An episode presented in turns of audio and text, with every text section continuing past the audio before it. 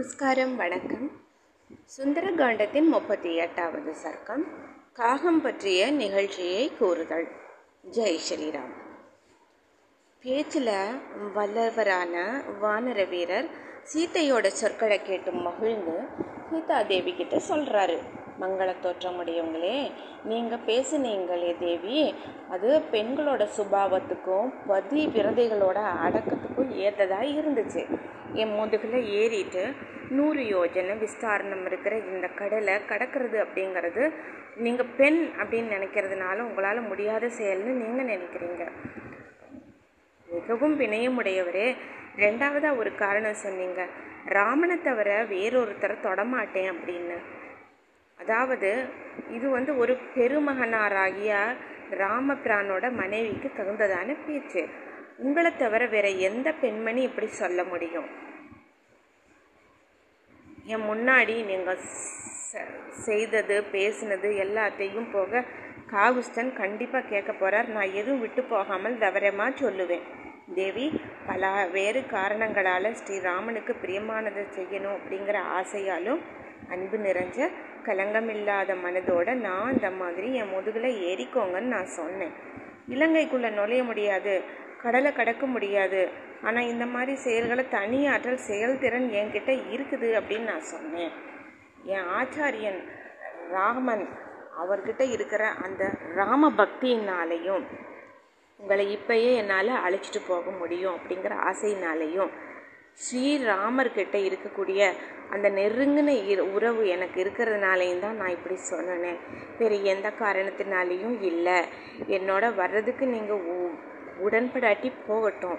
தூய்மையான தாயாரே நான் உங்களை பார்த்து நான் பேசினேன் அப்படிங்கிறதுக்கு ஸ்ரீ ராமபிரான் கிட்ட நான் எந்த மாதிரியான அடையாளங்களை நம்பும்படியாக சொல்ல முடியும்? அதையும் நீங்களே சொல்லுங்க அப்படின்னு சொல்கிறாரு ஹனுமான். அதை தேவ மகள் போன்ற இருக்கிற சீதா பிராட்டியார் கண்களில் நீரை பெருக்கிட்டு தடுமாறு சொற்களோட மெதுவாக சொல்ல தொடங்கினாங்க. என் கணவர்கிட்ட இந்த முக்கியமான அடையாளத்தை கூறு. ஒரு சமயம் சித்திரக்கூட மலையில் அடிவாரத்தில் வடகிழக்கு பகுதியில் கனி கிழங்கு நீர் குறையில்லாமல் இருக்கிறதால ஆச்சிரமம் வச்சு தபஸ்பிகள் வாழ்ந்து வர்றது மந்தாகினி நதிக்கு பக்கத்தில் இருக்கக்கூடியதும் சித்த புருஷர்கள் தங்குறதான அந்த பிரவேசத்தில் நந்தவனத்தில் இருந்துட்டு பல வகையான மலர்களோட நறுமணத்தை நுகர்ந்து கழித்து வேர்வை கொட்ட அவர் மடியில் உட்கார்ந்துருந்தேன். அப்போ மாமிசம் விரும்பின ஒரு காக்கம் என்னை வந்து கோத்துச்சு. ஒரு மண்கட்டியை எடுத்து நான் வீசி அதை துரத்த முயன்றேன். அது மாமிசத்தில் இருக்கிற ஆசைனால என் உடலை கிழிச்சிச்சு. அது வந்து என் சதையை பிடுங்கிறத நிறுத்தவே இல்லை. கொத்திட்டே இருந்துச்சு. அதனால அந்த பறவை ரொம்ப கோபமாயிட்டு ஒட்டியானத்தை இருக்க பிடிச்சிட்டு நழுவி விழுகிற அந்த உடையோடு இருந்த என்ன ராமபிரான் பார்த்தாரு. ஒரு காக்கை ஓட்ட முடியலையே ஒன்னால அப்படின்னு பரிகாசம் செஞ்சதால கோபம் வெட்கம் அடைஞ்சன்னா உணவை விரும்பின காகத்தால் துன்புறுத்தப்பட்டு அவரையவே நான் சரணாகதி அடைஞ்சேன். அப்புறம் அவர் மடியில் படுத்து களைப்பாருனேன் என் கோபத்தை தணிக்கிறதுக்காக அவரே முன் வந்து ஆறுதல் கூறினார். கண்களில் நீர் பெருகுச்சு. மெதுவாக கண்களை துடைச்சிட்டேன். காகத்தினால கோபப்படுத்தப்பட்ட என்னை அவர் பார்த்தாரு. களைப்புனால ராகவனோட மடியில் ரொம்ப தூரம் தூங்குனேன். ரொம்ப நேரமாக தூங்குனேன். அதே போல் பரதனுடைய மூத்த சகோதரனான அவர் என் மடியில் அடுத்த சிறிது நேரங்களில் அவரும் படுத்து தூங்கினார். அப்போ மறுபடியும் அந்த காகம் வந்துச்சு. வந்து அப்போ ராகவன் தூங்கிக்கிட்டு இருந்தார் என்னுடைய மடியில் படுத்து. அந்த காகம் வேகமாக வந்து என்னை மறுபடியுமா கொத்துச்சு. என் மா அந்த காகம் வந்து திருப்பி திருப்பி என்னுடைய மார்பில் கொத்தியது.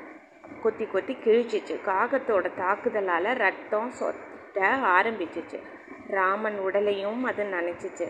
நல்லா தூங்கிட்டு இருந்தவர் எதிரிகளை வாற்றவர் திருவருள் செல்வரான அவரை. காக்கையோட மிகவும் துன்புறுத்தப்பட்ட நான் எழுப்பிட்டேன். பெருந்தோழரான அவர் ஒத்தி குதிரப்பட்ட என்னுடைய மார்பங்களை பார்த்துட்டு ஆத்திரமடைஞ்சு கால சர்ப்பம் போல பெருமூச்சு விட்டுட்டு சொன்னார். பிரியே உன்னை காயப்படுத்துவீங்க யாரு? அப்படின்னு கேட்டார். ரொம்ப சினத்தோட வாயை அகலமாக திறந்து வச்சிட்ருக்கிற மலைப்பாம்போட விளையாடுறவன் யார்? அப்படி நாலு பக்கமும் கண்களை செலுத்தி இப்படி பார்த்துட்டு ரத்தம் சொற்ற கூறிய நகத்தோடு இருக்கக்கூடிய பார்த்துட்டு நின்றுட்டு இருந்த அந்த காகத்தை பார்த்தாரு. பறவைகளில் சிறந்த அந்த காகம் இந்திரனோட குமாரன். காற்றை போல வேகமாக இருந்தது. விரைவில் பூமிக்குள்ளே போயிருச்சு.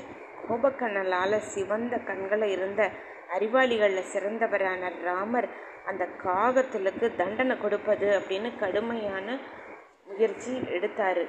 தர்ப ஆசனத்தில் இருந்து ஒரு தர்பையை எடுத்து பிரம்மாஸ்திரம் செய்தார். பிரம்மாஸ்துக்கு உரிய மந்திரங்கள் எல்லாம் ஜெபிச்சு அந்த புல்லில் புல்லுக்குள்ள பேராற்றலை செலுத்தினார்.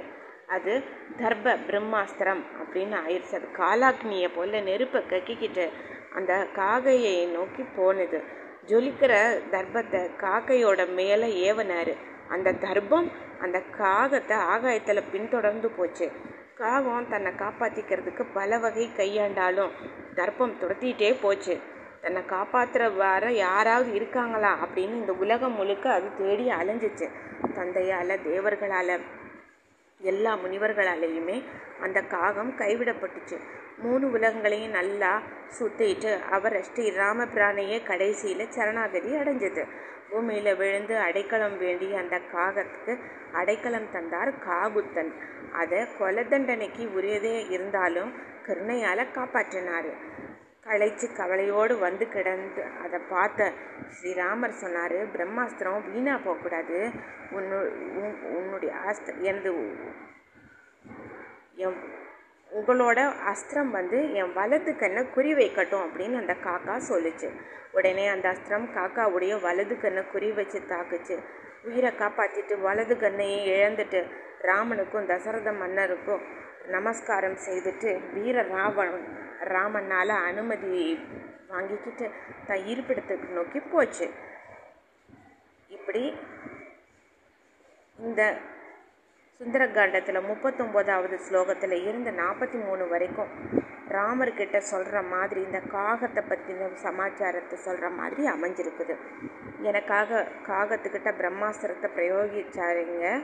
காகம் செய்த குற்றம் மிக பெரியது ஆனால் என்னை கவர்ந்து போன இந்த குற்றம் செஞ்சிருக்கிற ராவணனை மன்னரை எதற்காக மன்னிக்கிறீங்க அப்படின்னு கேட்குறாங்க சீதா பிராட்டியார். மனிதருள் காலை போல பேராற்றல் இருக்கிறவரே என்கிட்ட உங்கள் கருணையை காட்டுங்க. பேரார்வமாக இருங்க. உங்களை நான் பார்க்கணும். நான் அனாதை போல் தவிச்சிட்டு இருக்கிறேன். மற்றவங்க துக்கப்படுறத கண்டால் அதை அலட்சியப்படுத்தாமல் இருக்கிறதே தர்மம் அப்படின்னு நீங்கள் சொல்லியிருக்கீங்க. மற்றவங்க குற்றத்தை குறைக்கிறதுக்கு முயல வேணும் அப்படிங்கிறதும் கருத்து. உங்களை அளவற்ற வீரியம் உற்சாகம் பலம் இருக்கிறது வரை அப்படிங்கிறதால கம்பீரத்தன்மையால் கடக்க முடியாத வற்ற செய்ய முடியாததான பெருங்கடலுக்கு நிகரானவங்கிறதாலையும் கடல் சூழ்ந்த உலகுக்கு தலைவருங்கிறதாலையும் தேவேந்திரன் மாதிரி இருக்கிறதையும் நான் அறிவேன். ராகவா அஸ்திரங்கள் அறிந்தவர்களில் தலைமையானவர். சத்தியம் தவறாதவர். பலவானும் கூட. அப்படி இருக்க அரக்கர்கள் மேலே அஸ்திரத்தை செலுத்தாதது ஏன்? நாக கந்தர்வ அசுர மருக்கணங்கள் இவங்க யாருமே யுத்தத்தில் ராமனுடைய வேகத்தை எதிர்த்து போராடுற அளவுக்கு சக்தி உடையவங்க இல்லை. அந்த மா வீரருக்கு என்கிட்ட உண்மையான அன்பு இருக்கும்னா கூர்மையான பானங்களால் அரக்கர்களை கொன்று குவிக்காதது ஏன்? ராமா நீங்களே ஏன் வராமல் இருக்கீங்க? ரொம்ப பலம் பொருந்திய எதிரியான எதிரிகளை வாட்டுபவரான அதாவது எதிரிகளுக்கு பலமான எதிரியாக இருக்கக்கூடிய அந்த லட்சுமணர் வந்து ஏன் அண்ணன் உத்தரவை பெற்றுட்டு வந்து என்னை காற்றாம் காப்பாற்றாமல் இருக்கிறதுக்கு என்ன காரணம்? சிங்கம் மாதிரி வீரம் இருக்கிறவங்களும் வாயு அக்னிக்கு நிகரான தேஜஸ் இருக்கிறவங்க தேவர்களால் எதிர்க்க முடியாதவங்க. என்னை பொருட்படுத்தவில்லை அப்படிங்கிறதுக்காக நான் ஏதோ பெரிய பாவம் செஞ்சுருக்கேன் அப்படிங்கிறதுல சந்தேகம் இல்லை. அதனால தான் எதிரிகளை வாற்றவங்க ஆற்றல் படைத்தவர்களாக இருந்தாலும் கூட என்ன கவனிக்காமல் இருக்கீங்க. ஈனஸ்வரத்தில் கண்களில் நீர் வழிய வைதேகி சொன்னதெல்லாம் கேட்டப்புறம் மகா தேஜஸ்வி வாயுகுமாரனான ஹனுமான் இந்த மாதிரி சொல்ல ஆரம்பிக்கிறாரு. தேவி உங்களை பிரிஞ்ச சோகத்தால் ஸ்ரீராமர் மற்ற விஷயங்களில் பரமுகமாக இருக்கார் அப்படிங்கிறத நான் உங்ககிட்ட சொல்லிக்கிறேன். ராமர் துயரத்தில் மூழ்கினா லக்குமணம் தவித்து போயிடுறாரு. எப்படியோ ஒரு வாரம் உங்களை நாங்கள் பார்த்துட்டோம். வருத்தப்படுறதுக்கு உரிய நேரம் இல்லை. இது மாசற்றவரே இப்போ நீங்கள் துக்கங்களோட முடிவை தான் நீங்கள் பார்க்க போகிறீங்க செங்கம் மாதிரி இருக்கக்கூடிய அரசகுமாரர்கள் மகாபலம் பொருந்தியவர்கள் உங்களை பார்க்குறதுல உற்சாகம் இருக்கிறதான ராம லக்ஷ்மண பிரபு ரெண்டு பேருமே லங்கையை சாம்பலாக்கிட்டு போகிறாங்க போர்க்களத்தில் உறவினர்களோட குரூர மனம் படைச்ச இந்த ராவணனை கொன்று அகழ்வெளியாக ஸ்ரீ ராகவன் தன்னோட ஊருக்கு அழைச்சிட்டு போக போகிறாரு ராமபிரானுக்கும் மகாபலசாலியான லட்சுமணனுக்கும் தேஜஸ்வியான சுக்ரீவனுக்கும் கூடி இருக்கிற வானரர்களும் சொல்ல வேண்டிய செய்தியை சொல்லுங்க. இப்படின்னு சொல்லணுதும் தேவமங்க மாதிரி இருக்கிற சீத்தை சோகத்தால் வெந்து ஹனுமான் கிட்ட சொல்கிறான் நல்ல மனம் படைத்த கௌசல்யை உலக ரட்சகரான எவரை பெற்றாரோ அவரை நான் நலம் விசாரித்ததாக கூறு. என் பொருட்டு தலையாலும் வணங்கு. மாலைகள் ரத்தனங்கள் அன்பு கொண்ட பெண்மணிகள் விசாலமான இந்த மண்ணுலகில் அடைய முடியாத மாபெரும் சம்பத்து இவைகளை துறந்து தந்தையையும் தாய்மார்களையும் வணங்கி அனுமதி பெற்று ராமனை பின்தொடர்ந்து வந்தாரோ? எவரால் நன்மகனை பெற்றவள் அப்படின்னு புகழ சுமித்திரை அடைஞ்சாரோ? அவர் மிக உயர்ந்த சுகபோகங்களை துறைந்து சகோதரரான ராமருக்கு காட்டிலையும் தொண்டு செய்கிறதுக்காக கூடயே வந்திருக்கிறவர். சிங்கம் மாதிரி இருக்கக்கூடிய தோளும் நீண்ட கைகளும் உடையவர் விசால மனம் உடையவர் அன்பான தோற்றம் உடையவர். ராமன தந்தை மாதிரியும் என்னை தாய் மாதிரியாகவும் கர கருதி நடப்பவர் வீர லட்சுமணன். நான் கவர்ந்து செல்லப்பட்டேன் அப்படிங்கிறது அவருக்கு தெரியாது. பெரியவங்களுக்கு பணிவிட செய்கிறவர் திருவருள் செல்வர் சக்தி இருக்கிறவர் அதிகமாக பேசாதவர் அரசகுமாரரான அவர் அன்புடையவர் உயர்ந்தவர். எனக்கு மாமனார் போல பாதுகாவலாக இருப்பவர். ராமனுக்கு என்னை காட்டிலும் உடன் பிறந்த லட்சுமணனிடம்தான் அதிக அன்பு இருக்கு. பழுவான எந்த விலையை கொடுத்தாலும் அதை நல்ல முறையில் நிர்வாகித்து காட்டுவார். வீரியம் இருக்க அதிகமாக இருக்கக்கூடியவர் அவரை பார்த்து கொண்டிருப்பதாலேயே தந்தை காலமாகி விட்டாத ராமன் நினைக்காமல் இருந்தார். லட்சுமணன் ராமனுக்கு மிக பிரியமானவர் மிருத்துவான இயல்புடையவர். எப்பயுமே குணக்குறைகள் இல்லாமல் தூய்மையோடு இருக்கிறவர் நிபுணர். என்னை நிலவில் கொள்ள வேண்டும்னு நான் கேட்டுக்கொண்டதாக சொல்லு. நலம் விசாரித்ததையும் சொல்லு ஆஞ்சநேயா. அப்படிங்கிறாங்க. லக்ஷ்மணனை பற்றி நான் எவ்வளவு விரிவாக சொன்னாலும் அவரை பற்றி முழுமையாக சொன்னதாக ஆகாது. வானர சிரேஷ்டனே எப்படி செஞ்சால் என்னோட துக்கம் அழிஞ்சு போகுமோ அதை செய்ய வேண்டிய செயல்பாடுகளை நீயே கவனித்து செய்ய வேண்டியது. உன்னுடைய முயற்சியால் ராகவன் என் விஷயத்தில் உடனடியாக நடவடிக்கைகளை மேற்கொள்ளணும் இனி சொல்ல போகிற ஒரு விஷயத்த சூரரும் என் தலைவருமான ராமபிரானோட வலியுறுத்தி சொல்லணும். தசரத சரதகுமாரரே இன்னும் ஒரு மாதம். என் உயிரை தாங்கிட்டு இருப்பேன் ஒரு மாதத்துக்கு மேலே நான் பிழைச்சிருக்க மாட்டேன் அப்படின்னு உங்கள் தெரிவிச்சுக்கிறேன். கௌ கௌசிகியை பாதாளத்திலிருந்து ஸ்ரீமன் நாராயணர் மீட்டு வந்தது போல பாவியான ராவணனால் வஞ்சிக்கப்பட்டு இங்கே அசோகவனத்தில் சிறை வைக்கப்பட்டிருக்கிற என்னைய வீரரான ராமர் காக்க கடமைப்பட்டிருக்கிறாரு. உடனே துணியில் முடிஞ்சு வச்சிட்டு இருந்த தெய்வீகம் மங்களம் பொருந்திய சூடாமணியை எடுத்து ராகவன் கிட்ட கொடுத்துரு இதை அப்படின்னு சீதா பிராட்டியார் ஹனுமான் கிட்ட கொடுக்குறாங்க. மிக உயர்ந்ததாக இருக்கக்கூடிய அந்த சூடாமணியை பெற்று தன்னுடைய விரல்ல அணிஞ்சுக்கிட்டார். ஏன்னா அது நழுவி விடாது எதில் வச்சாலும் விழுந்துடும் அவரோட கைக்கு பொருத்தமாக இருந்துச்சு ஹனுமான் மிகச்சிறந்த சூடாமணியை பெற்றுட்டு வலது பக்கத்தில் இருந்த பிராட்டியை அடக்கத்தோட வணங்கிட்டு பக்கத்தில் போனார். சீத்தையை தரிசிச்சிட்டதுக்கப்புறம் ஒரு மகத்தான ஒரு சந்தோஷத்தில் இருந்தாலும் நெஞ்சம் பூரா ராமபிராணையே நினச்சிட்டு இருந்தார் மாருதி. ஜனககுமாரியால் ரொம்ப பிரியத்தோடு அணியப்பட்டிருந்தது. மிக பெருமைக்குரியதான அந்த உயர்ந்த மணியை பெற்றுக்கொண்டதே தேய்க்காற்றிலிருந்து விடுபட்ட மலை மாதிரி நிம்மதியான மனசோட திரும்பி போகிறத பற்றி சிந்திக்க ஆரம்பித்தார் ஹனுமான். ஸ்ரீமத் வால்மீகி ராமாயணம் சுந்தரகாண்டத்தில் முப்பத்தி எட்டாவது சர்க்கம் முற்றிற்று.